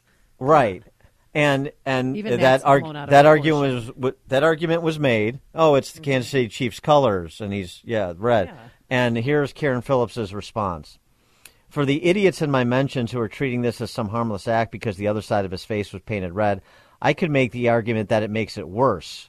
Y'all are the ones who hate Mexicans but wear sombreros on Cinco. Oh boy.